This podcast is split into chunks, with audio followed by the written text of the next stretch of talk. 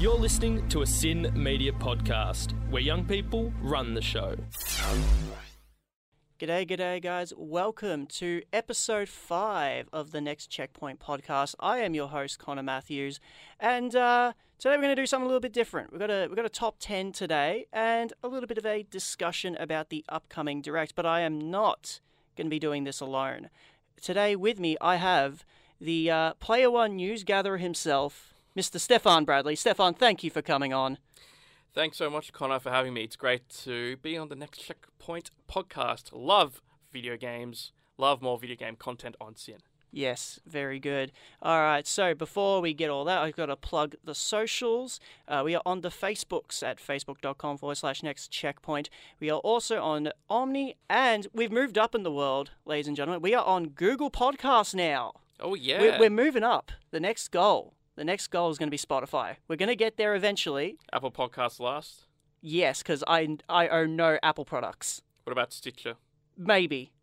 Next goal, Spotify. We're going to get there. One thing at a time. We're on the road to Spotify here. So, Stefan, I have you here for a uh, another reason other than just to plug your plug your stuff, which you may do now. Sure. So I'm the executive producer of Player One, which is a radio show on on SYN. So if you tune into if you're in Melbourne, tune into SYN 19.7 FM from 8 to 10 p.m. on Mondays, and you can also do look for SYN on your digital radio. And if you're you can also stream it online s syn.org.au. You can stream it there if you're worldwide. Please do. And the pod- podcast, which is right now called Player One Podcast. There's quite a few Player One podcasts, but uh, there's one with a cool logo that that looks like a controller microphone thing that our um, contributor Nick did. And um, it's, yeah, so you can catch up on the show if you missed it.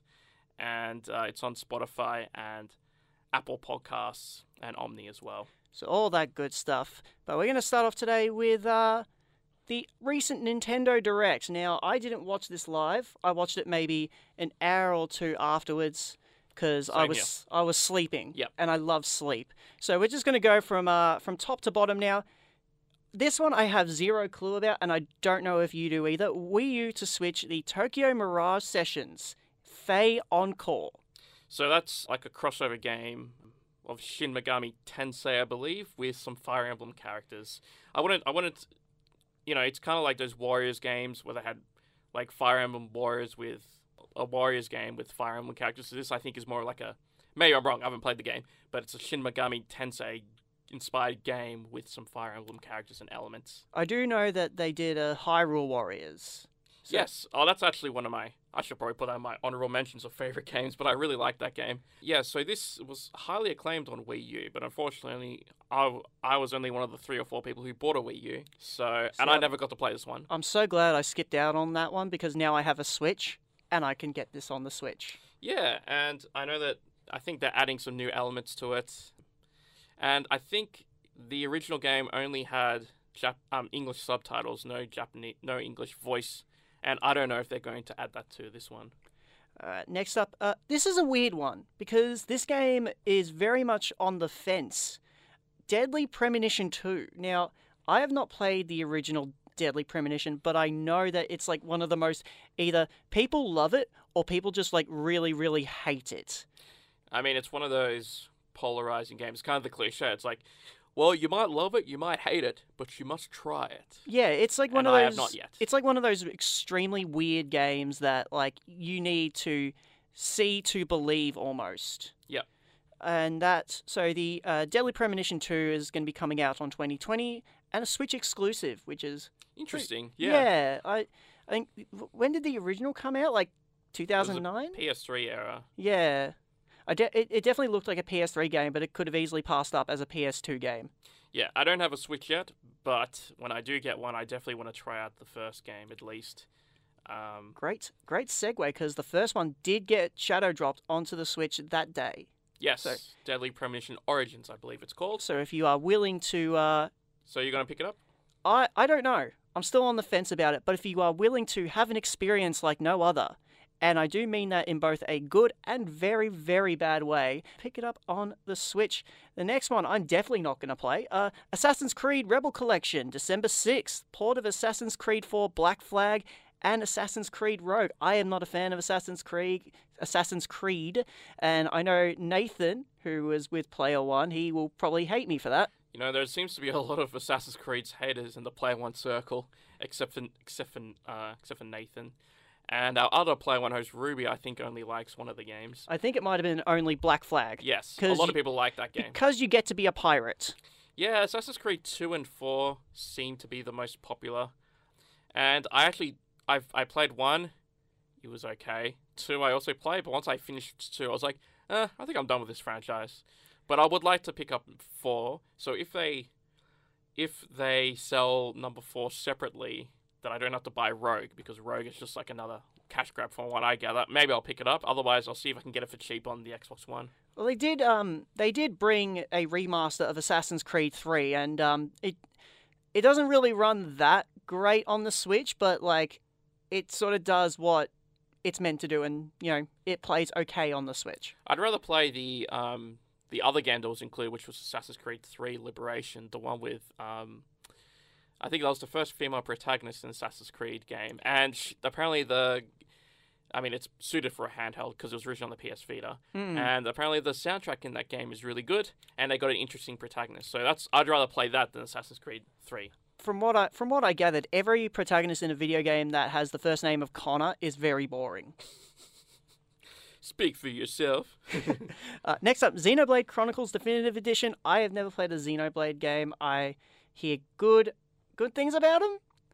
I have um uh, I regrettably bought the original Wii version on the Wii U when I should have just waited for the Switch version because I, I found a graphics comparison and it's not just it's actually like pretty significant like how much they've upped the graphics. So now I wish I just waited for this one instead. So maybe to compensate I'll start playing Xenoblade Chronicles on the, the Wii version on the Wii U as soon as I can. But, you know, this is a really popular game. It's a long game, big JRPG, and you know, Shulk is of course is in Smash Bros. So you want to if you want to know where he's from, that's great. So yeah, I mean, one of my friends, one of my friends actually really loves these games. He bought the Wii version, played it, and then he bought the 3DS version, played it again. That's probably he's probably spent like 200 hours in these games, and he's played Xenoblade Chronicles X and 2.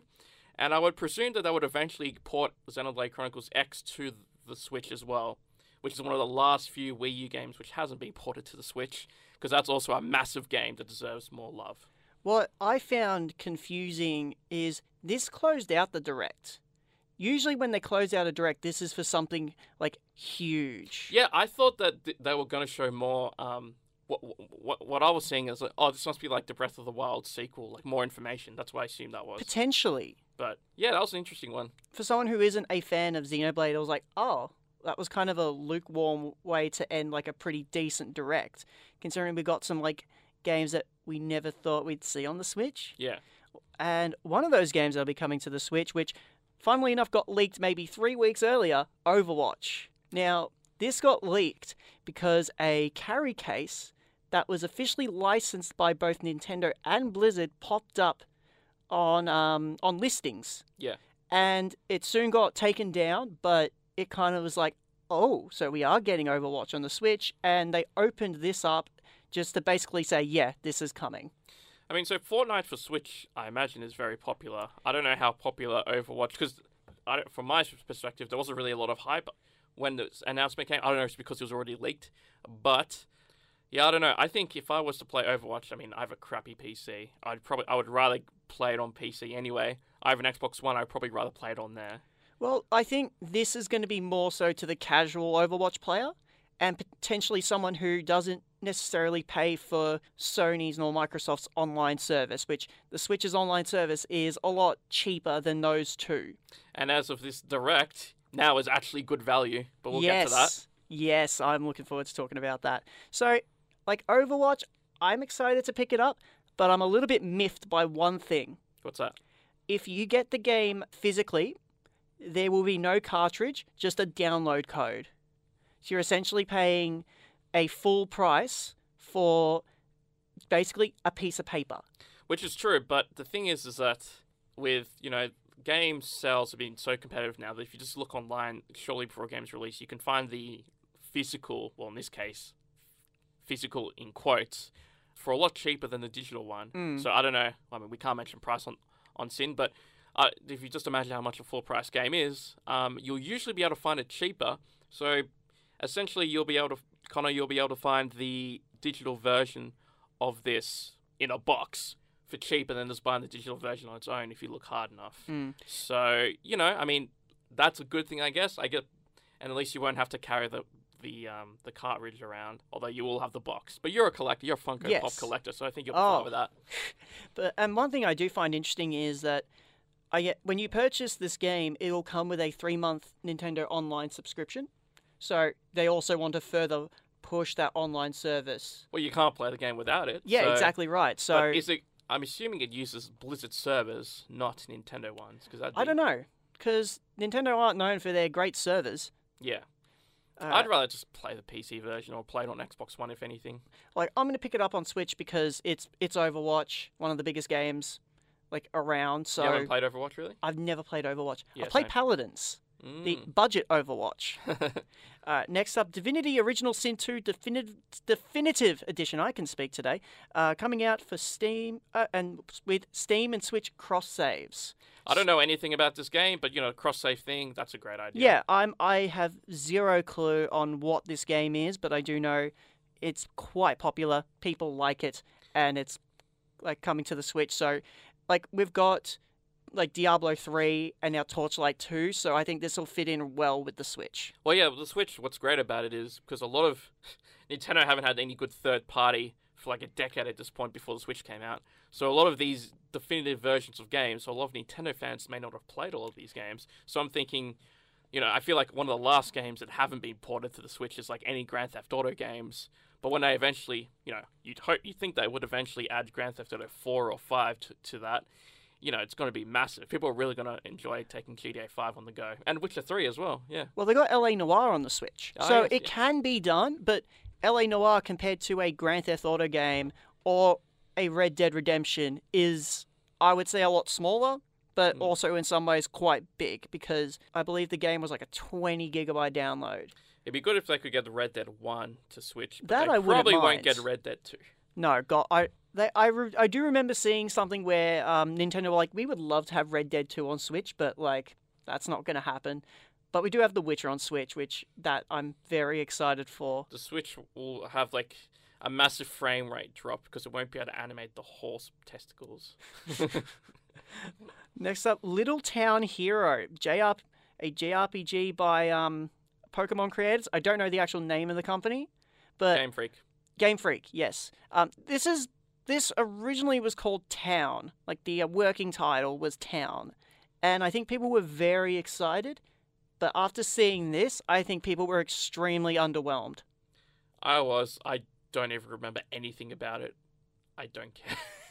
I, it, I, I remember people really like hyping. Oh, Town's gonna be like it's gonna be a, like a great experience, and I think this is, I believe, a budget title, not like not full price, but definitely like a double A price. Mm. So, like, I'm I'm not gonna pick it up because I'm not a JRPG guy, but I like some of them, but they're massive games, so Mm. I, I probably won't have time for this one. By the way, something that's not on that sheet is that I took out the bits about the poke. There was the Pokemon news, some Luigi's oh Mansion yeah, yes. news. Um, uh, was it was it something about curry?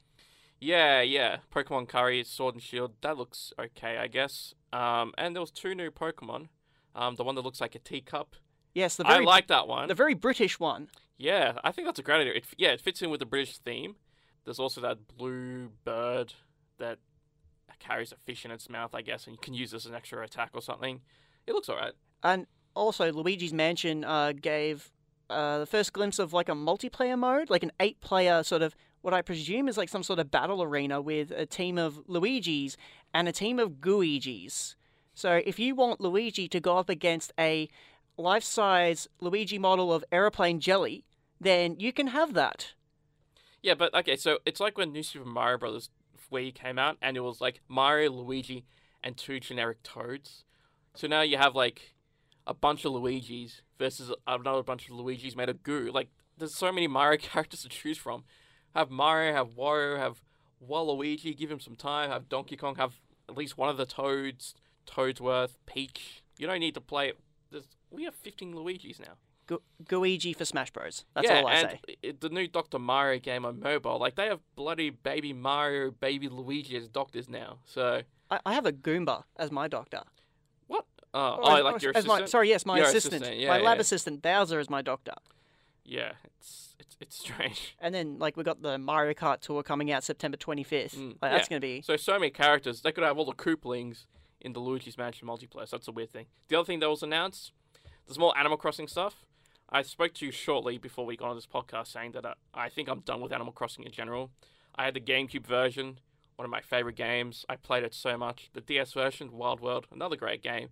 I skipped Let's Go to the City on the Wii, and then I got New Leaf. Everyone loved New Leaf. I thought it was good as well, but just good because it was just another Animal Crossing game. It's kind of like you're starting the same game, so you know the first time you play Animal Crossing, it's so fresh. But then it's just like, okay, so now I have to start another game of this, start all over again.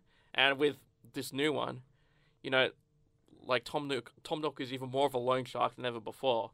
So, yeah, like I'm, I'm, perfect, I'm, I'm just done with Animal Crossing. I think. I have never played an Animal Crossing game, but I've played plenty of games similar to Animal Crossing. Mm. Uh, next So up, you're looking forward to this one then? no, I, You're not going to pick it up. I'm probably not going to get Animal Crossing. Next up, now this was I love how this is this was like a huge announcement because they had Pete Hines actually talk about it. Doom 64 coming to the Switch. And I believe that this is the first time Doom has made it to another console outside of the N64. Yeah, the N64 version, Doom 64. So, um, you played the first three Dooms I on I've, the Switch. I've played Doom 1. I, I finished that. Doom 2 I'm slowly going through. Doom 3 I'm too scared even though I bought it and I have played through some of it, but I'm a scaredy cat. You, what?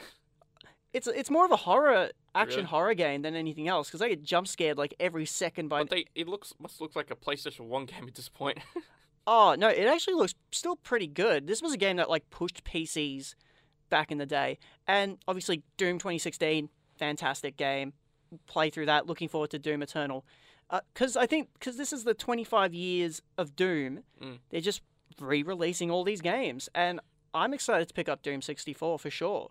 I mean, I was talking about this to you before we got on as well, but I would presume that Doom 64, the original game, would play similar similarly to Perfect Dark or GoldenEye, where you didn't have a second control stick. And those types of games, in my view, were basically killed off when Halo came out because Halo was had the second stick to control the to control the first person view to shoot properly. So it's if they're gonna add Doom 64, unlike the other Doom games which were PC oriented, it's gonna I th- it might play like those games. I don't know. I've never played it. I could be wrong, but that's how I imagine it. And coming from someone who had never played GoldenEye 64 till last month, it was quite jarring at first. I think, um, like, I mean, GoldenEye, I think it's fine now because, you know, you just point and shoot. That's all you really need to do. I did play Perfect Dark recently on the 360, and they kind of, they, you do have the option to use the second control stick. It kind of feels a bit off, you can tell, because it wasn't designed that way, but it worked well enough. All right, next up Star Wars Jedi Knight 2 Jedi Outcast. I never heard of this. I, I haven't either, but a Star Wars game that isn't done by EA on the Switch, I'm in. Yeah, there'll be microtransactions. They'll find a way. Hey, don't say that. Michael Transactions, he'll walk by that. As soon as he hears that, he'll be walking by with his eyes. His eyes aren't actually eyes, they're dollar signs. He'll give you a look with those dollar sign eyes. So you've really got to be careful about that on this show. Next checkpoint, supervillain. Yeah, he he is he is the Skeletor to my He-Man. So we are he is a very dangerous person in this. He he ruined Crash Team Racing. He certainly did. Yes, I'm, I'm not going to talk about that anymore. Actually, no, I will later on. So, Super Kirby Clash, a free to play Kirby game up to four players with 100 different quests for both local and online play. I don't know what to think of this because I've never played a Kirby game. And, There's so many, man. like, it looks like Kirby Star Allies to me. Looks like just another Kirby game. This is the other problem. So it seems to be like two different types of Kirby games that come out. There's one that's the generic Kirby run from left to right, get a power up, and the games are always easy, which is fine. And then there's like the the innovative innovative Kirby games. You had Kirby and the Rainbow Curse, uh, Kirby Canvas Curse, and there was that puzzle game. I think Kirby Mass Attack or something on the DS. And the, you, most of those are really good games. Problem is they haven't they've the 2D Kirby games have basically become like the new Super Mario Bros. games at this point. They need to add something new to make them stand out, in my opinion. Just adding one or two new power ups just make it interesting. So, yeah, I'm not really interested in this one. And Mario took that step with Mario Odyssey. Kirby is still stuck. Well, they haven't done it with the 2D Mario games No. lately. Next up, Trials of Mana, the remake of Seiken Dentetsu, Dens, Densetsu 3. It will uh, be available on April 24th, 2020. So that'll probably be Anzac Day 2020 for us. I don't care. It's just another JRPG, which might be okay. I think I have the SNES Classic, which has like Secret of Mana or something. Yeah, yeah. So yeah. I'd probably just play that. Um, I think it's I I don't think it's also on the uh, yeah no it's not on the list of SNES games, but um yeah no I'm not interested in this one. Return of the Obra Dinn coming to Switch, PS4, Xbox One this year. I don't know. Interesting visual style. I had no idea anything Oh about this yeah game. yeah yeah. I I remember seeing this game like earlier like ages ago. It I think it's like a Puzzle kind of game. yeah like The a reviews are really, really strong. investigative puzzle game. yeah, but the reviews are strong. I probably won't bother with it, but someone will like it. Yeah, no, I. It's an interesting art style, and I definitely dig it. But I don't know if this game will be for me. Rogue Company, a team-based shooter from Hi-Rez Studios, coming in 2020. Hi-Rez Studios do have quite a good reputation. They uh, they're the studio behind Paladins, Realm Oh. Royale, and I think some other stuff. But they do put out quality games. Is Paladins on Switch? Maybe yes, it is. Oh, okay. And unlike Overwatch on Switch, it'll run it runs at 60 frames a second. Mm. So I believe Overwatch will be at 30. So that's that's one thing Paladins o- has over Overwatch. Is Overwatch 60 frames on Xbox One? Great question. I don't know. I mean, yeah, on PC it's probably like 80 frames a second. I don't know. And finally, about the uh, Nintendo Direct. So if you're a subscriber to the Nintendo Online service, Yep. for the past year, you've been sort of not ripped off, but very disappointed, because for the past year we have been stuck with dinky NES games. Now there's only so many times you can play the original Mario games, and maybe Donkey Kong 3. Yeah, and um, we have an initiative at Player One called Player One, um, called Ping Player One News Gatherers, and uh, it's not a parody um, news service. Don't very- listen- that's very le- fake news. Very legitimate news. Yeah, it's fake news. Anyone who calls it a parody. And uh, I wrote a story about how on Father's Day, a bunch of kids were forced to endure playing NES games on Father's Day. You know, it was really unfortunate for them. At least we don't have Ice Climber for the SNES. Yeah, yeah.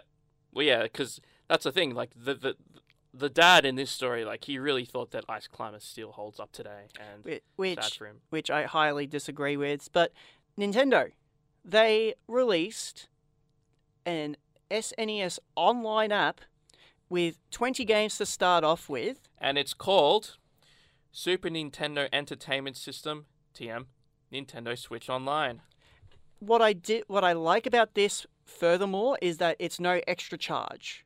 So every every game you get on this online service, don't have to touch your wallet. So the well, the 20 that they start off with are Brawl Brothers, Demon's Crest, Joe and Mac 2 Lost in the Tropics, Kirby Dreamland 3, Star Fox, Super EDF Earth Defense Force, Super Mario Kart, Super Mario World 2 Yoshi's Island, Super Puyo Puyo 2, Super Tennis, Breath of Fire, F Zero, Kirby's Dream Course, Pilot Wings, Stunt Race FX, Super Ghouls and Ghosts, Super Mario World, Super Metroid, Super Soccer, and The Legend of Zelda A Link to the Past. Now, that is a pretty stacked lineup. And I will say, the first time, or the first second I downloaded this this app, I went straight to Super Mario Kart because that is one that I have legitimately never played. I never got a chance to play the first Mario Kart, and now that I have, well, how far we've come. Yeah, definitely. It's one of those games that kind of like Smash Bros. Is that the next one usually makes the other one kind of redundant. Mm, very much so. Like when I look at the list here, like I've heard of Earth Defense Force, Earth Defense Force, and I've never played. I've never played any of them, but I'm willing to give it a go. Like a lot of these games, when I look at them, they're not necessarily games that I would go out of my way to play, but they're ones that I'm willing to give a chance to. Yep. Like, uh, like I've I've played through the original Star Fox, and seeing how far 3D in games has come just from polygons. That game is too hard. It's impossible to play without um, the rewind feature, in my view.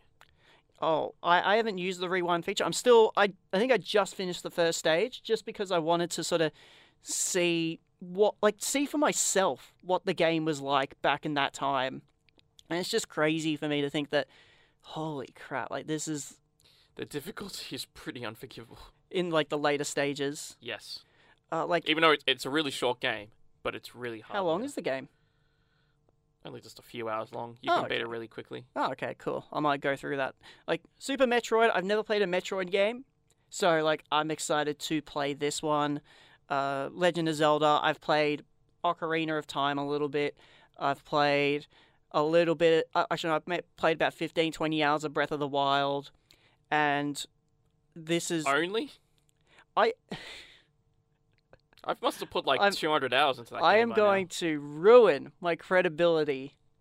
Probably at some point soon when I talk about Breath of the Wild in Uh, detail. We'll get to that later, I think, because I oh will be god, discussing that. But no! how do you think this? So in one foul swoop, how much did this up the value of Nintendo Switch Online? Which up until this point was, if you go on any of the YouTube videos when Nintendo announces the two or three games coming out that month for the NES, Just- they'll just they'll the like to dislike ratio was hilarious. I think this ups the value quite a bit probably because- by 100 percent, I would say. because NES games have come out for practically every Nintendo console up to this point. They mean, drip fed. So like Yeah. we got them with the Wii, and that was really exciting. And then with the Wii U, you basically had to start again. And then they added them for the 3DS, and now you start again, but you only get crappy NES games. And like once again, there's only so many times you can play the original Mario Bros. I have like three or four, maybe five copies of the original Zelda, and I don't even have a like. Once I pick up a Switch, I guess I'll have a six one. So, and there was also an update for the um, Nintendo Online NES app to tell you how long you've been playing games. The most, Cool. the most I've put into any of those NES games was 90 minutes into Dr. Mario. Yeah, that's one of the only ones because you know it's you, you you get the phone game. You're like, oh, this is cool. Let's try the original. Um, I would say the original's a lot better. oh really? You're not a fan of the mobile game? Oh, I don't mind it, but nothing beats the original Dr. Mario for me. Yeah, I enjoy it. So that overall, besides some like other announcements of basically everything that's coming up, so like Call of Cthulhu, The Sinking City, Vampire, The Outer Worlds, which still doesn't have a release date, The Witcher 3, which is coming out October 15th, that pretty much covers everything. Except for Smash Bros, of course. Oh yes! Down. Oh my god! Thank you so much for reminding me. My god, how well? In fairness, I probably forgot about that because I've pretty much forg forgotten the character because I've never heard of him before. Uh, T- Terry, Yeah. Keep scrolling. Terry, good old. Oh, I see. I see. oh, there he is. Yeah. yeah, Terry. So I I know a Neo Geo, I know what a Neo Geo is. I know what SNK are, but I have never heard of Fatal Fury, and I've never heard of Terry. I heard of Fatal Fury, but I haven't heard of Terry. There is a female version of Terry because they made it SNK heroines. It looks bizarre. Google and, it. and that's all I know. I, and thank and also thank you for reminding me because uh, Banjo and Kazooie, the And DLC got released on that day, and uh, we I've we've both tried it, and uh, I I quite like this I love it. character. He is bit he is a bit uh, heavy, especially with the jumping, Yeah. but he does have that ability to like bounce up. So like I think that will compensate for it. Quite a powerful character, I've noticed. Yes, going to have to do some practice with him because you know he has the way he uses the eggs, both the blue eggs and the grenades, are kind of different uh, to other characters. So you got to give him some practice, and he's got his um the invincibility one where he you can only use it a certain amount of times per lives. But yeah, I like I like Banjo a lot. It's pretty crazy how true he is to the original game. Like there's so many like little things that like it's not it wasn't a hack job they they really cared about making sure Banjo had a really good um, moveset. So I was really impressed. And Spiral Mountain looks great as well. Well, that's that's the thing with Smash Bros. Especially, I would say more so in this one. They've been very authentic. Like Joker from Persona, that's a very unique character with a very unique set, like a very unique style to it, and they nailed it. Granted, I have not. I've played so far. I've played about maybe three hours into Persona Five, and I'm still stuck in the tutorial because that goes for about probably fifteen or twenty. I don't know, but it's crazy to kind of think about how well they nailed it. And like Dragon Quest's uh, hero, I'm sure they nailed it perfectly fine. I'm no expert on Dragon Quest. I've never played a Dragon Quest game. But for this one that was a Nintendo property, like it's they really nailed the authenticity of it. They don't nail every single Smash Bros. character. I'm thinking of. So, no one has ever been able to explain to me why does Luigi turn into a green missile or whatever he is. That's a great. Why is he the joke? Because in the first Smash Bros, he was basically they took Mario's voice and like sped it up so it sounded like a lighter Mario voice. In Melee, they to make him different. Like for some reason, he just started acting like the comedy character. Like he turns into a missile for no reason. I'm, I'm- I'm gonna say it's because Luigi is a big fan of the old craze of planking. Yes, well, he was. And I think Wario, in my view, has one of the worst move sets as well. Because there is nothing there's nothing from the Wario Land games, for one. And I think a lot of his moves are just generic. So like yeah, he chomps. Who cares? And what's his up B move where he just does a little spin?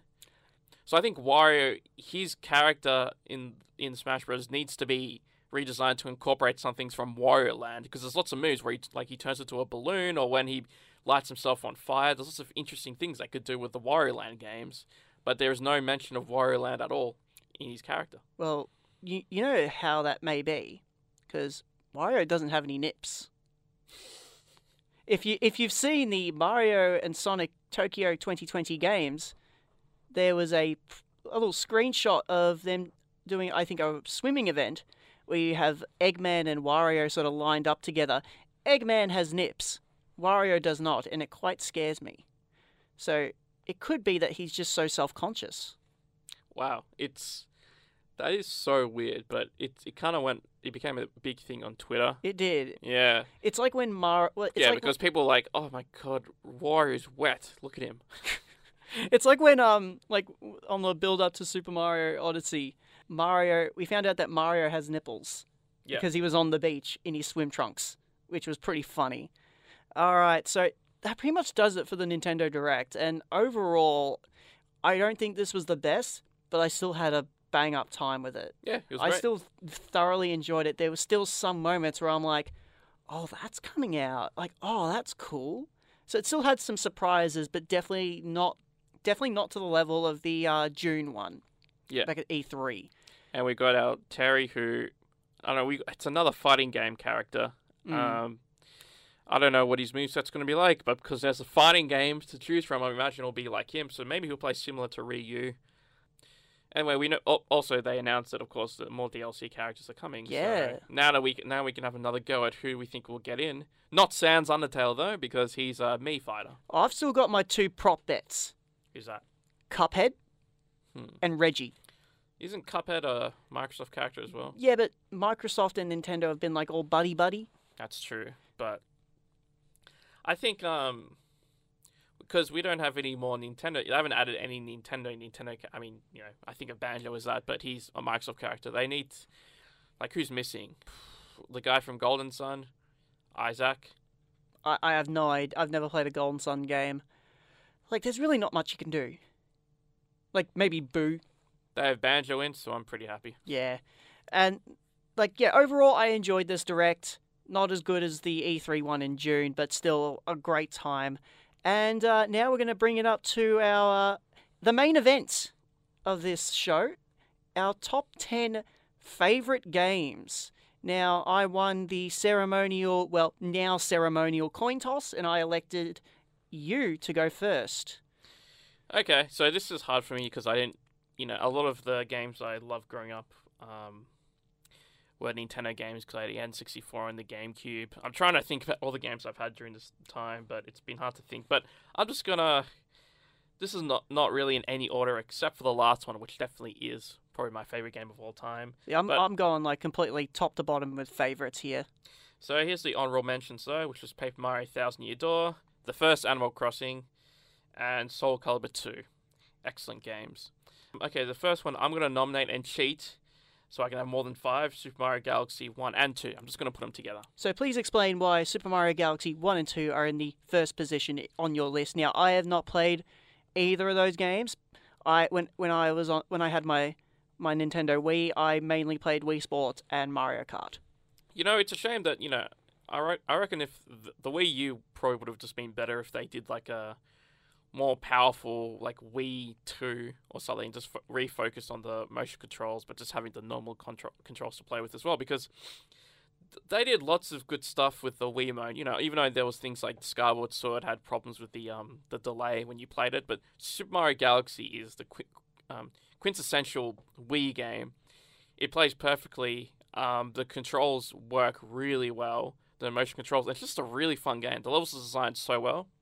I put them together because Super Mario Galaxy had a really, I thought, like heartwarming, heartwarming way to tell tell the story with Rosalina. There was like a book that you could find later in the game. You unlock more chapters that, which would explain how Rosalina comes to be. In Super Mario Galaxy 2, they kind of remove all those story elements, but the story is basically the same. Peach gets kidnapped. So that was kind of annoying. It's just like all the characters will be like, well, didn't this, everything we just did in this game, didn't this just happen? And also, Mario Galaxy 2 kind of reuses some of the bosses.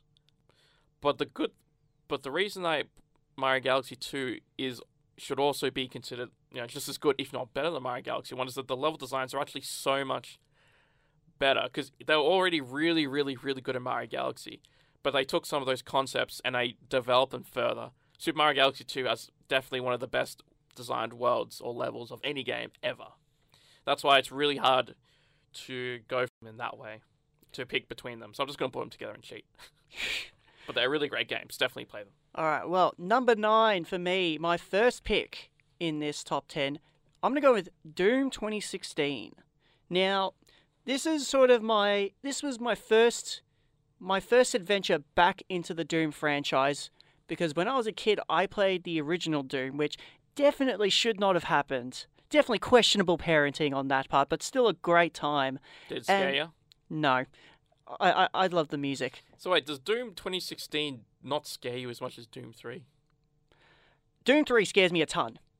Because I, I, I'm I'm a I'm an absolute sissy when it comes to jump scares. Yeah, but surely Doom 2016 would scare you more, right? Not not really, because there's no jump Graphics. Uh, there's no jump scares. you don't do jump scares? I cannot do jump scares.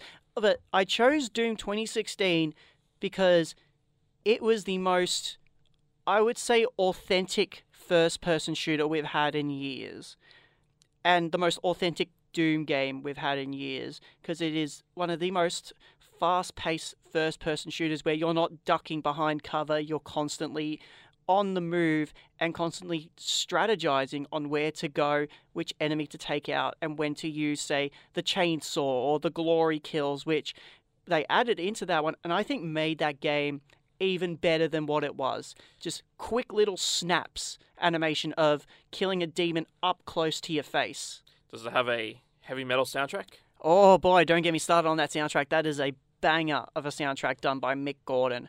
That is, in my opinion, one of my favorite gaming soundtracks of all time because it hits that mood perfectly.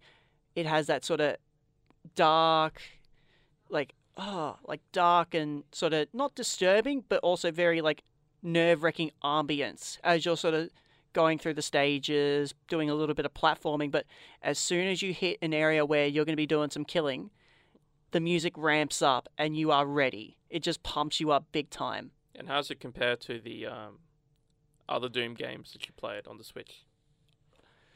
Well, Doom 1 and Doom 2, they're not the best ports to the Switch. I think there was some issues. The music does sound a little bit off compared to the original, but for me, the 2016 Doom compared to it, it's more granted on the PS4 and Xbox One it runs at 60 FPS, on the Switch it's 30. Hmm. But when you're and obviously the uh, the original Dooms they I think they run at like 30, maybe a little bit less. I'm not actually 100 Probably like 10 frames per second. I'm not 100% well, not 100% sure, but it feels the original the new Doom feels more fluid. It feels just right. And it like in the original Doom, you have to sort of like move around sort of this it's just a fluent motion with the analog stick. Yep.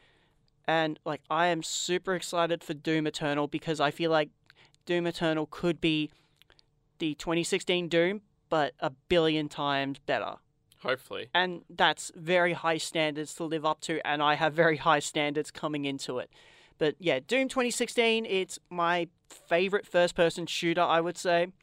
Not just because of the music, but everything associated with it the atmosphere, the story, if you want to pay attention to that. You don't have to. It's not it's not a main focus. It's just about going in and killing everything on sight. Hmm. All right, Stefan, what is your second pick at number eight? Okay, so number eight for me is Mario Tennis, the Yeah. N64 version. Now, why Mario Tennis? Now, this this one I was a little bit confused by because I know Mario Tennis. They, they've got some good games in the series. Mario Tennis Aces was, you know, it was it was good for what it is. But why the original? I think um, Mario Tennis just nailed everything it set out to do. Um, I love this game because you know back back when I, when I was a kid and I was playing tennis, and it really helped me brush up on the rules of tennis. Uh, here's here's like a, a fun thing from from Ping, which was that a lot of people who uh, at, a lot of people trying to make conversation with people at at the Ash Barty parties um, got most of their tennis lingo from Mario Tennis. So I can Ah. definitely relate to that. Um, so it the game just plays so well. The graphics look beautiful. There's Camelot, who's the developers, put they put a lot of personality into the characters, And Camelot have done a really good job. and they plus this is the first game that featured Waluigi ever. I know, like That's crazy. when I when I did a little bit of when I thought about, it, I was like, I was I was thinking like because I have I have seen the original Mario Tennis, and then like, holy crap, he's right. Like, It's the first Waluigi. yeah, and he's still not in Smash. Just to give Wario a doubles partner, but then like it became a thing where when you play him as a computer, he always just goes straight to the net every time because he's so tall. But um, it's funny that Baby Mario was like stronger than a lot of the characters, which was funny. Baby Mario was probably the best character in that game because he was about the same strength as Mario for some reason, but he was also really fast. But yeah, the the game's controls are so good and simple and on point, and it's very fast paced. I had the Mario Power Tennis on the GameCube, which had these like super power ups, you know, kind of similar to like the final smashes in Smash Bros. I guess if you think about it that way, super moves. And you know, I enjoyed them. They made it different from the N64 one. For a lot of people, it might have kind of spoiled the experience. But also, the game, the GameCube version was a bit slower. So it's like you know when Smash Bros. Melee, then you got the brawl and brawl kind of slowed things down. It's like just the original Mario Tennis was way faster. Controls were great, simple. You know, hold B to top spin. I mean, double tap A for a better top spin, and hold A and then press B to lob, or do the opposite for a for a flat for a um, drop shot. And tournaments were good. The characters were characters were were great. So many of them. It just played really well. It was. It's all about the gameplay. The multiplayer was really fun as well. Well, I think like if you played Mario Tennis Aces, I feel like you're getting pretty much that same experience because the gameplay itself is really good. It's very, I would say, very fast paced, but it does have its pauses when you want to go for like a like a zone shot. Well, there's a lot of those like gimmicks as well with Yeah. those super moves, and you know, you know that might be fun when I pick up Mario Tennis Aces eventually. I can't wait to play it online and beat some people. But that's the one thing I want from the N64 version is to play online with other people. But the N64 didn't need all that stuff. Um, it just played really well, and it was simple and fast paced. I will say for Mario Tennis Aces, the online is deader than it is deader than dead because I, I, I did own the game for a time, and I maybe had one online match. Oh, no. but they do they they have continued like supporting the game because I believe every month there is like a new character and they've added some some interesting ones. I mean, I may be wrong, but I think they might have finished that. But oh, okay, yeah, I know one of the, I think one of the last ones was Pauline from um, Super Mario o- Super Mario Odyssey, oh yeah, Super Mario the- Odyssey. the mayor of New Donk City. Yep. All right, coming in at number seven, Stardew Valley. Now, I came into this not knowing what to expect. I had seen some videos on it and a lot of word of mouth that it was a fantastic game. And I'm like, you know, it's not that much. Sure, why not? And I was blown away. Why? Firstly, the music. I'm a big soundtrack guy, and for this, it was one of the most peaceful games I've ever, ever played. The opening song to the menu, it just, it's almost like Zen like. You just relax, you get into it, and then the first thing in the story, Grandpa's dead. And it's your job to sort of bring back the old farm to its former glory. Because this is similar to No, not Farmville. Sorry, that's a Facebook game. Um, Harvest Moon. Yeah, it is, from what I understand, quite similar. I've never played a Harvest Moon, but I guess overall for me, I got a ton of enjoyment just by doing the menial tasks. Yep. Like watering plants, going fishing, which I chose a fishing farm. On the Switch version, I believe it's probably on everything now. You can choose what type of farm you have.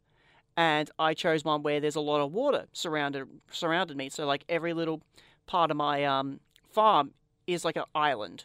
Yep. So I would go around, do maybe have one area dedicated to some animals, another area dedicated to crops, and have an area where specifically I put uh, traps for catching lobster, Yep. crabs, all that, all that kind of stuff. And it was just, it was just so peaceful and very well done. This game was made with a ton of care because the person that did it was a big fan of Harvest Moon and just wanted to create a game. And it took him like four years to make it. And the game sold well over a million copies. Yeah, so, so it's a very popular game. Somebody I know who I, I saw their their Steam account and they had I don't think it was 100 hours. I don't think it was 200 hours. I think it might have been even almost or over a thousand hours potentially. And they said, "Yeah, I was going through a bit of a tough period in my life." it is a game where if you are having a tough period, it really does help because you have that like the music is uplifting, the gameplay though simple, very fun. Yeah, it, it definitely seems like a perfect Switch game as well. Kind of like the Animal Oh. Crossing games. It's good for a handheld. Oh, it was perfect for the Switch because it's just I I could not play this on an actual console. Like and even when I play this, I need to play it in portable because it's just it is such a per- perfect portable game. Yeah, absolutely. And it's just man, like that the opening soundtrack, the interactions you have with characters. It's really good cuz each character, yeah, some of the characters are very like it I I will say one dimensional. You got like the the guess the the mean girls kind of character, like the Regina George kind of character. You've got the um you got the the high school football guy who could maybe go pro. You've got the skater got the skater boy.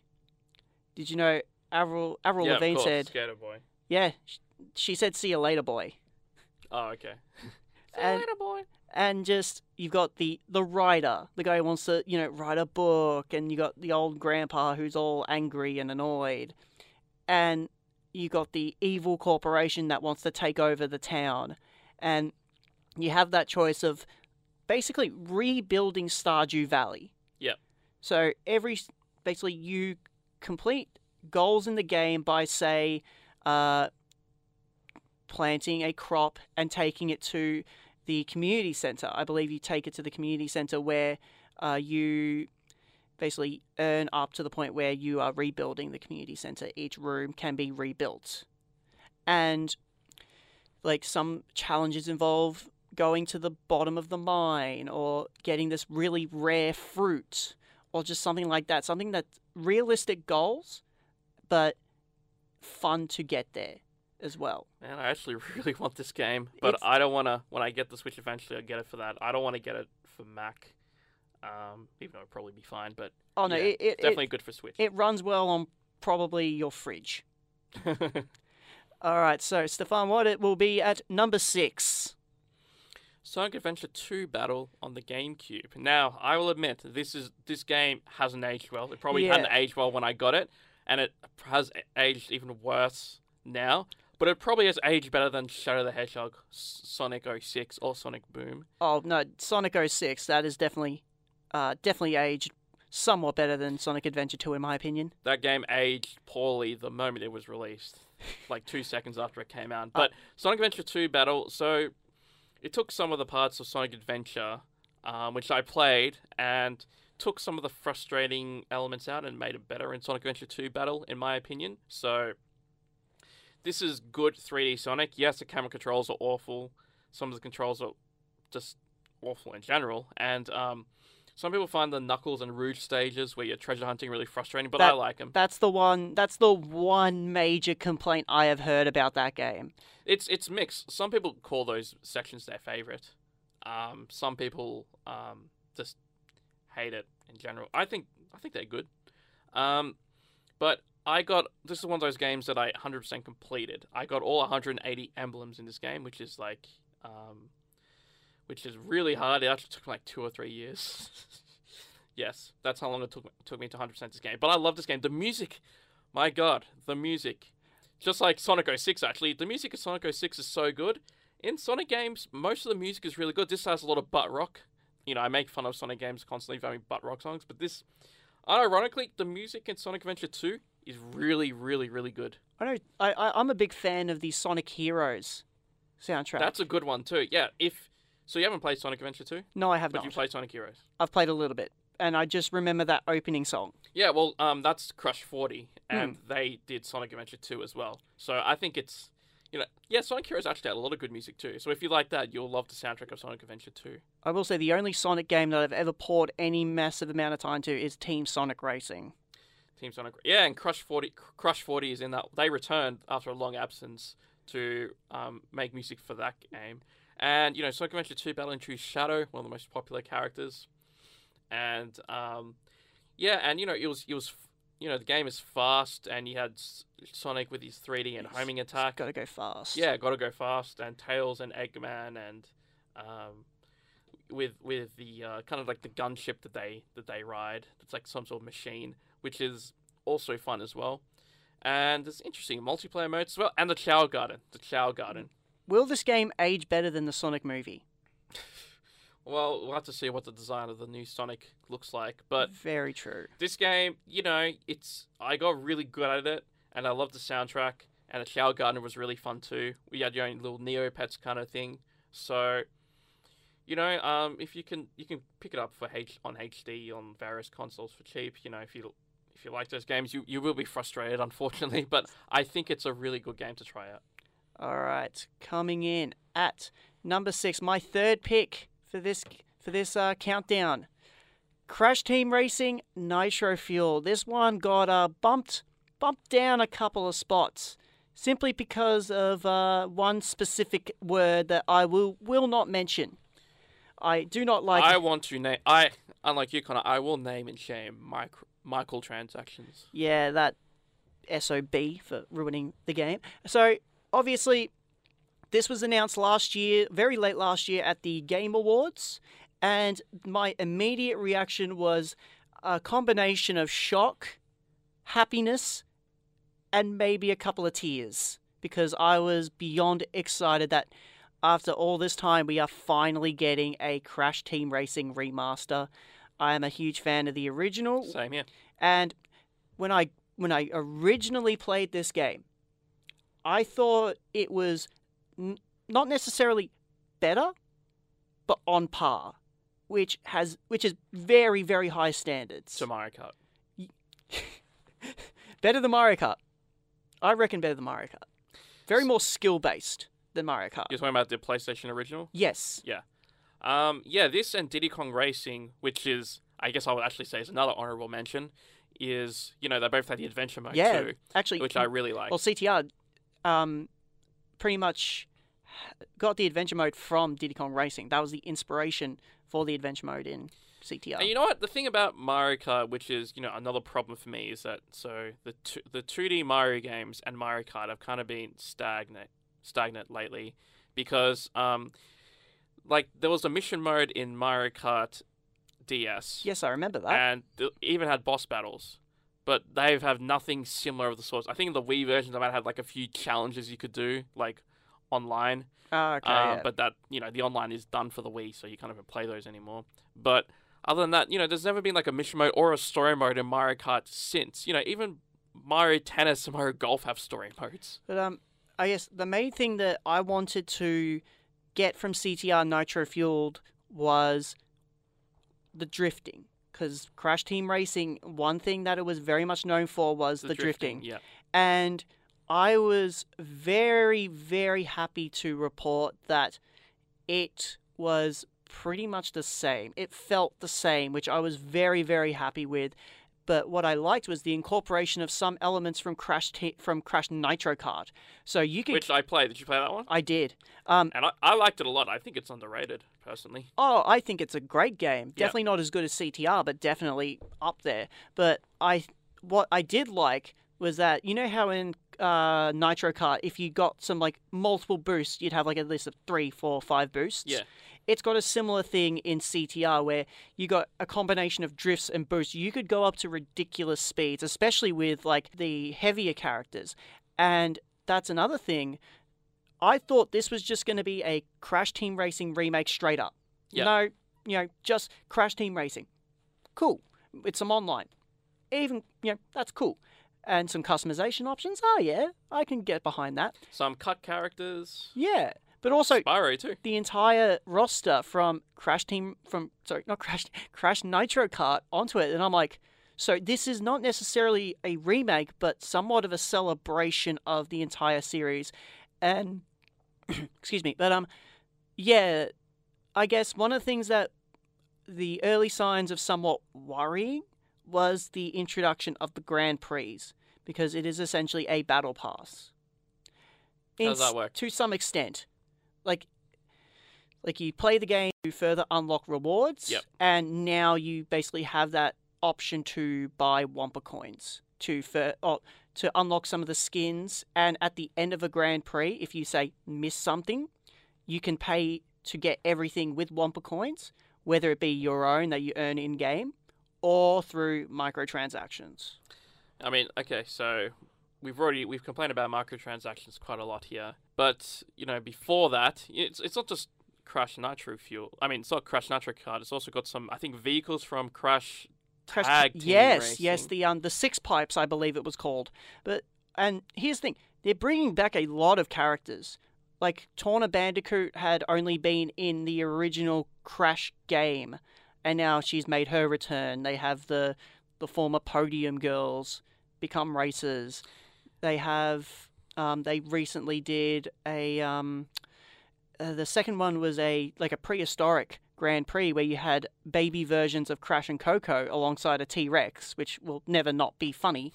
And then most recently we have, and I'm pretty sure it's still going now, we have the Spyro Grand Prix, which is really cool. I've unlocked Spyro and Hunter. Still need to get Nasty Norc, but it's nice to see that there is continually development for this game and the potential for returning characters is there.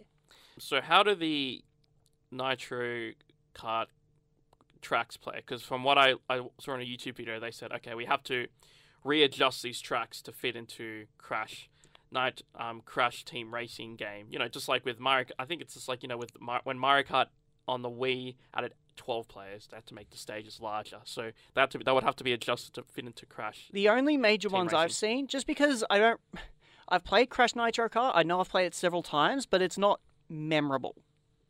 Yeah, yeah. That's the only issue I have with it. And besides some of the things which I did take notice of, I think not not Jungle Boogie, but maybe Tiger Temple, that racetrack. There was like some sort of loop de loop with like the um when the wheels would turn on its side and become like a hover thing. Yeah.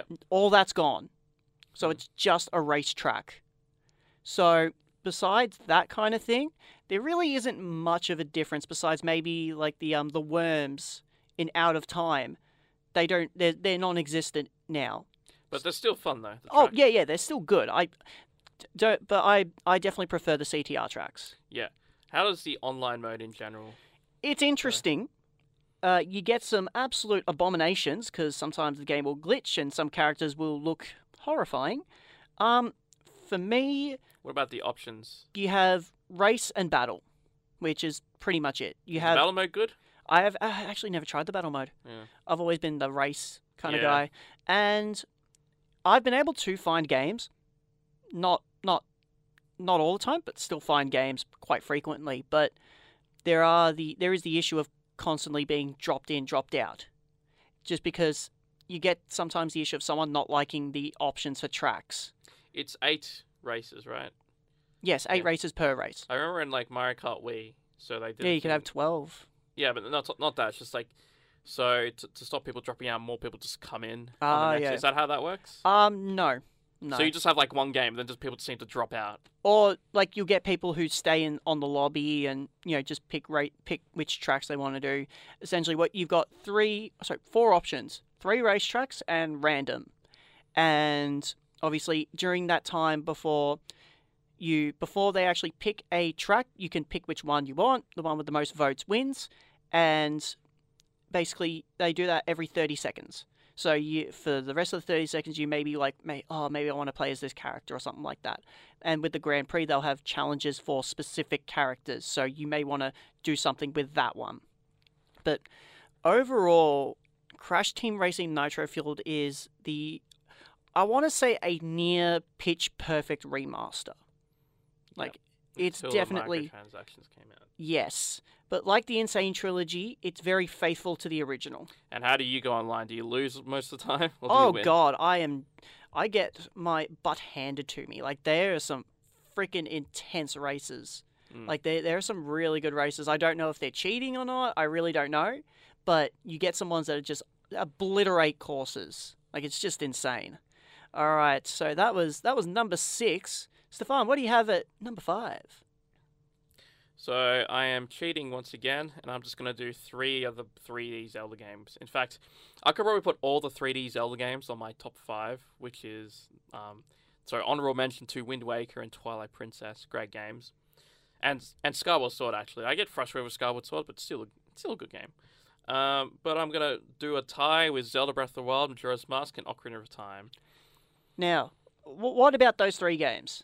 So Ocarina of Time and Majora's Mask, obviously, you know, it's like Yeah. every um, it's like what, every '90s kid played Ocarina of Time on the N64. It was the game I was obsessed with, and Majora's Mask also a great game, um, in for different different ways. Majora's Mask was a very creative game, and Ocarina of Time is like I think the highest rated game of all time. You know, I you- think look, it you is, Can't, yeah. You can't, so when so, something that I was thinking about was like emotional attachment to certain games. You probably have an emotional attachment to Crash Of course. and when they brought back um, in Smash Bros. Ultimate, which we'll talk about later, when I brought back Young Link, I was like, Young Link was um this my second favorite character in Smash Bros. Melee. My first one was Mario because I guess I also have an emotional attachment to Mario, which is funny because I kind of pick characters that I have an attachment to rather than whether I'm good with them or not.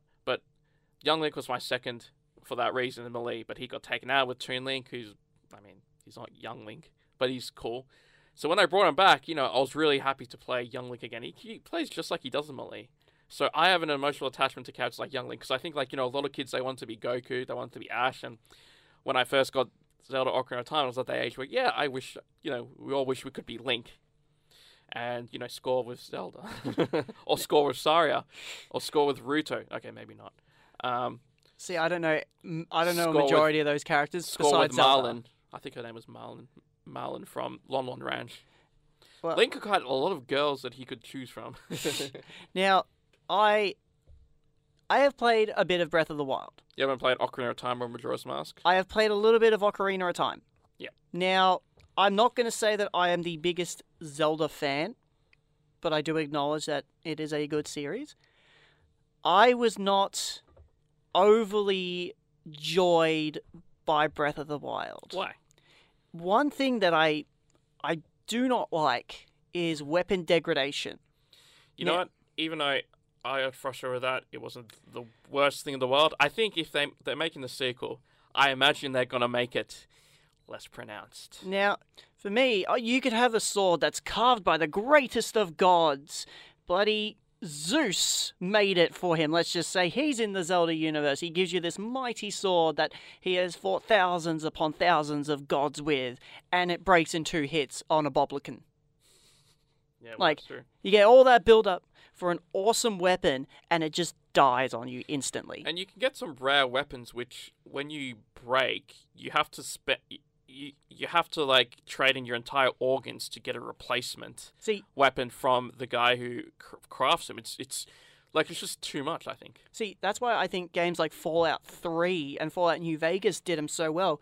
If you have multiples of the same weapon, so let's just say Zelda has, I don't know, three different Guardian swords of varying condition, you can combine one or two of them to improve the current one that you want. And that's what I liked about Fallout New Vegas and Hmm. Fallout 3. And with this, it more or less turned me off the game.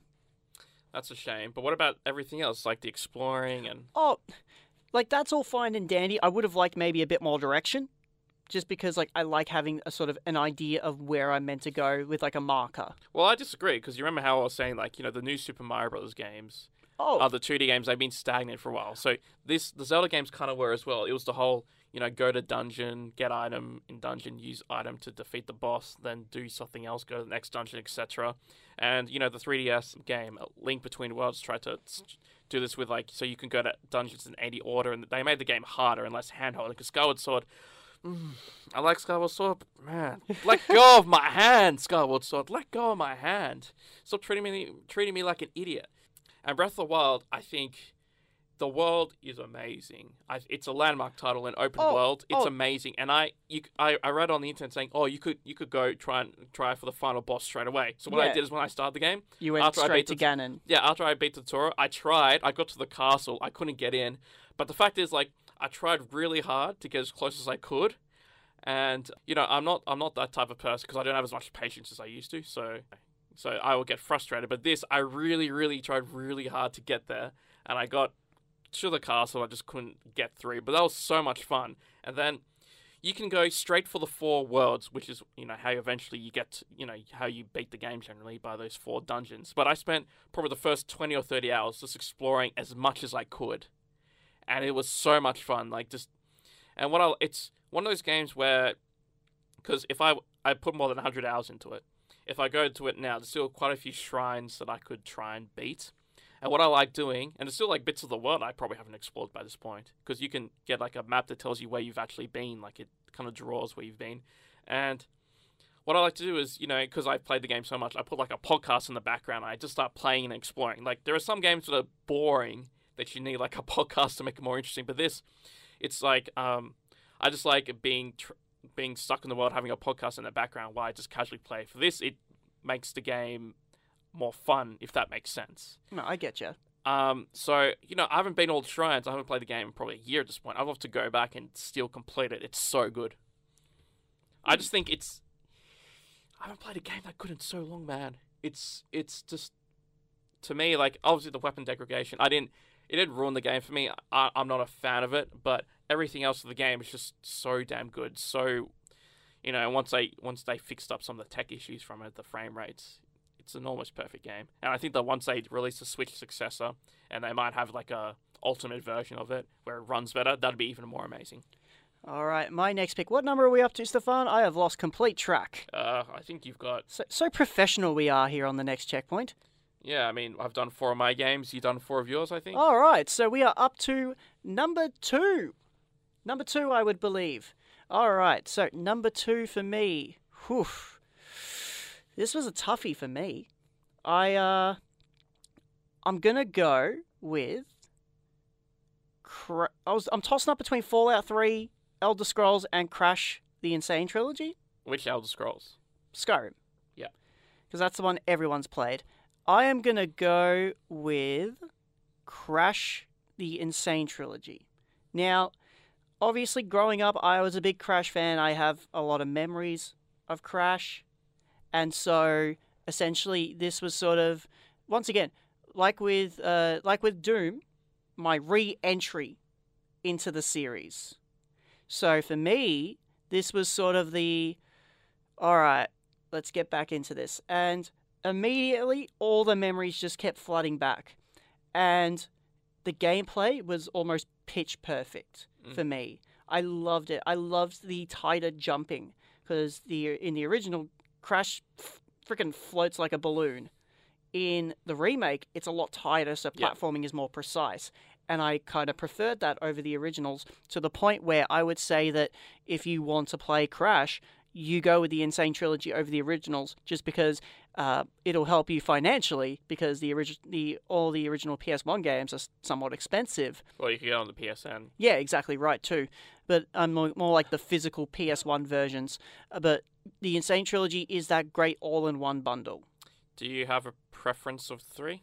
Uh, Crash Two, because it's more platformy with.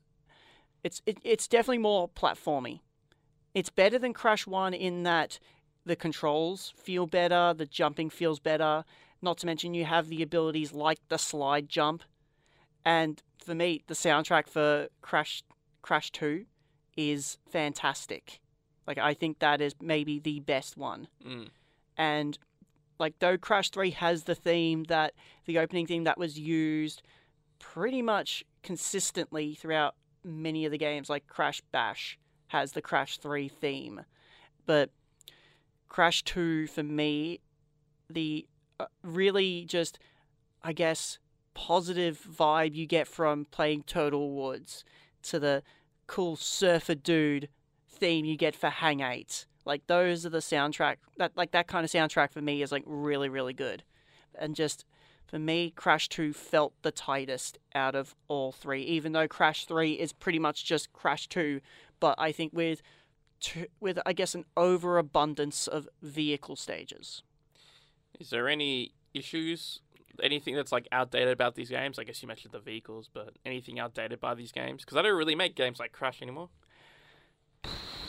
I the only major issue is the backtracking. So for the pits, uh, there is a lot of backtracking in that level where if you go up one path, you got to go back the other path to hit all the boxes to just go back to that previous checkpoint. So it, really is kind of a pain in the ass. Did you 100% these games? I have 100%ed Crash 2 and Crash 3. Crash 1 will be the death of me. It's it's a bloody hard game, ain't it? Oh, yeah, especially those colored gems. Speaking of Crash, I mean, isn't that kind of like what your next checkpoint logo is based on? It's based on the. It is uh, based on the checkpoint box, indeed. That's yes. right.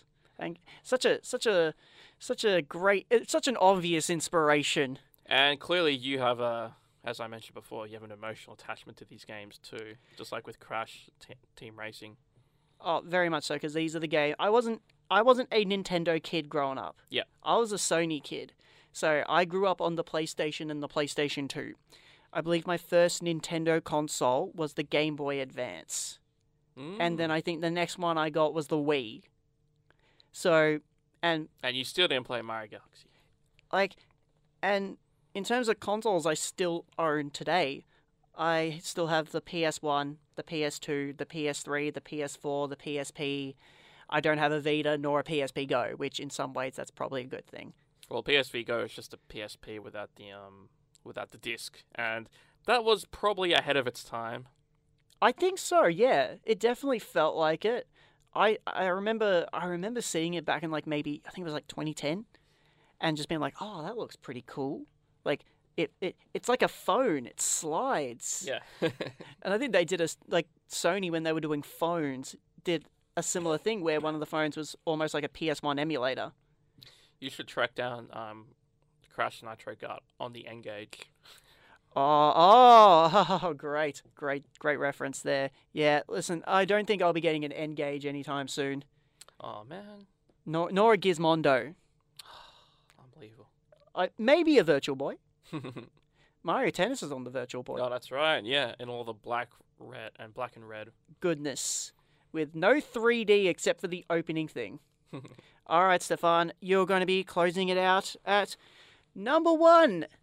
So, I'm going to kind of cheat with this one. So, I'm going to say Super Smash Bros. Ultimate, even though I actually don't own the game. But I'm basically nominating every Smash Bros. game ever. Because I had Smash 64, which was great. Smash Bros. Melee, one of the greatest games ever. It just took everything that was good in Smash 1, made it a thousand times better. I must have put hundreds and hundreds of hours into that game. Brawl was, you know, there's some issues with Brawl, but I still think like every Smash Bros. that came out after Melee, I think every, they to me they just replaced the one before because you got more characters, better graphics, better stuff. I mean, Brawl had tripping, ugh, but Brawl also had Subspace Emissary, which was cool, and then Smash 4 and Smash for 3DS and Wii U, also great games. I know a lot of people, you know, I guess they talk shit about those games, Smash 4, but you know, a lot of something that Smash 4 doesn't get enough credit for is Smash 4 may have had the most new stuff. So, you know, it had all the DLC, it had so many new characters, so many new stages in both games, which are now, you know, in which are now in Ultimate. You know, we kind of expected them to just do like a like Smash Bros. 4 Definitive Edition for Switch, but then they made a new game. That's what I thought as well. It'd be a revision of the 3DS and Wii U versions. Yeah, just think about how many characters are in Smash Ultimate that are actually from Smash 4 or the DLC. You know, you got Bayonetta and the Mii Fighters and Rosalina. So many characters and so many stages too from both versions. So a lot of what what makes Smash Ultimate great does come from Smash 4. And Smash Ultimate, such a great game, and I haven't even gotten to most of the content because I haven't played a lot of the single player, but they got Banjo. They got Banjo. And Smash Bros. is just my favorite series by far. So whatever the next Smash game is, will be my next top game ever. Smash Bros. is my favorite game series, so I'm just gonna name Smash Bros. as my number one thing ever. Now I've realised I've still got one more. I uh, I went a bit- little bit early on the finish there, so my I realised that because you went first. Okay. So my number one. Now this, since I've already uh, pretty much done Crash Bandicoot, I am gonna go with Far Cry Three. And why is that? For me, Far Cry 3 gripped me instantly with its story. I remember watching this when I was about 15 years old, the initial trailer where they introduced Vaas Montenegro with the whole definition of insanity trailer. And I instantly was just hooked because this character was, he was pretty much just insane, but so, when he spoke, you listened. Like every word you were like you were gripping just like holy cow, like this is great. This voice like this actor who portrayed Vaas, I don't I can't remember his name, but I think when he did his audition, as soon as he did that line like as soon as he finished, they hired him straight away. Well, So it was just they nailed the character perfectly. Uh, the the gameplay is fun. The animal, like the environment, though it doesn't run great. It's not the best look, like not. It's not a bit not the best running game, but it's a good looking game. Um, the environment is gorgeous. The animals act like what they're supposed to act, like li- li- not ligers, um, tigers and leopards they will try to kill you. Sharks, of course. Tapirs, they're going to more likely run away from you. Like that Yeah. kind of thing. And it's just that sort of realism sort of gripped me on that. Plus the shooting, like the actual gunplay of the game. The story, and it's a big game, right? yeah. Like the story is it, it can go a little bit off rails a little bit, especially when like the whole tribal stuff is coming in and this is like I remember I remember when I was like 15 and you know when you're 15 and it's like you're just discovering certain things and it's like this game had nudity and my PS3 was in the living room. I'm just like oh no. Oh no! Oh, I'm like trying to. cut- I'm just like looking around, just making sure no one sees it, and that like it's one of the f- great, like one of the funniest ex- experiences I have with games. Looking back on it, and it's just yeah, the story was a little bit weird after a while, and when spoiler alert, you kill Vaas halfway through. If that was the end of the game, and there was maybe a little bit more build up to it, I would have thought, okay, cool. But then there's a whole second part where you take down the guy who tells Avast what to do, and it's like, oh, really?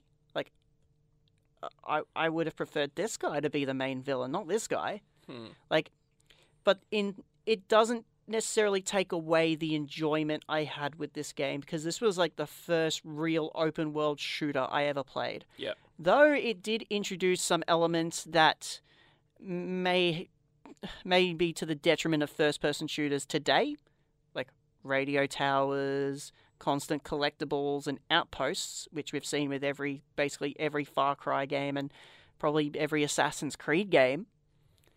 It still hooks me every time I decide to revisit it. Like I own this game on both the PS3 and the PS4. How do you compare this to Fallout 4? Fallout 4, well, in some in some ways they're actually quite similar because Far Cry 3 does have RPG elements to it. You do earn skill points.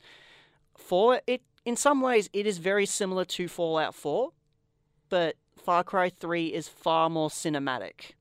Like the cutscenes look like actual cutscenes. Hmm. Like in Fallout 4, everything looks like it's in gameplay. Oh, okay. Wow. But isn't that kind of gets you out of the game if you have cutscenes with that are pre-rendered? if they're acted well, Okay. then that's a whole entirely different thing. I think, in my opinion, and the cutscenes are acted quite well, even though the main character you play as is just some rich white kid, some rich white kid who's gone to this tropical island with his dad's black card to just like go crazy. Well, what do you think of Fallout 76 then? I have never played Fallout 76, and I'm kind of glad about that. How does New Vegas rate? New Vegas, I I put it above Fallout 4 definitely. Hmm. And I think that once I play the Outer Worlds, that may take the top spot because I think that it's going to be New Vegas, but better. Yep. I definitely feel like that's going to be the case with Outer Worlds, especially Obsidian behind the wheel with Microsoft behind them. Oh, same developer. Yeah, yeah, same Okay, developer as yeah. Fallout New Vegas. Interesting. So I think that'll uh, that'll close it out. Thank you. And why isn't Smash Ultimate your top though? Oh, Come on, man. I don't know, mate. I, uh, You love Smash, I do love Smash, but it doesn't hold that much sentimental value as of yet. but it has every sentimental character ever. Let me guess. If they had Crash, no, best game ever, right? oh, oh, absolutely. Yeah. And, and, and they still need Waluigi. They still need Waluigi. I agree with that. N- With those e- extra DLC characters, that could be a reality. Stefan, thank you so much for coming onto the show. I really do appreciate it. No problem. And if you like rock music, I have another podcast on SYN called Rock Capital. Just uh, go to Omny Rock Capital. Po- rock Capital, you'll see it. I think it's on Facebook.com forward slash Rock Capital Pod. Twitter it should be Rock Capital Pod as well. So if you like a bit of rock music and want to hear a podcast about that, check it out. And of course, Player One on every Monday from 8 to 10 p.m. on SYN. Uh, this has been the Next Checkpoint. If you want to uh, follow us on the Facebooks, facebook.com forward slash the Next Checkpoint podcast. We are on SYN. Sorry, we are on Omny and Google Podcasts. Yes, we are on SYN as well. Thank you guys so much, and I will see you all next time on the Next Checkpoint. You've been listening to a SYN Media podcast where young people run the show. Okay, see you later. Bye bye.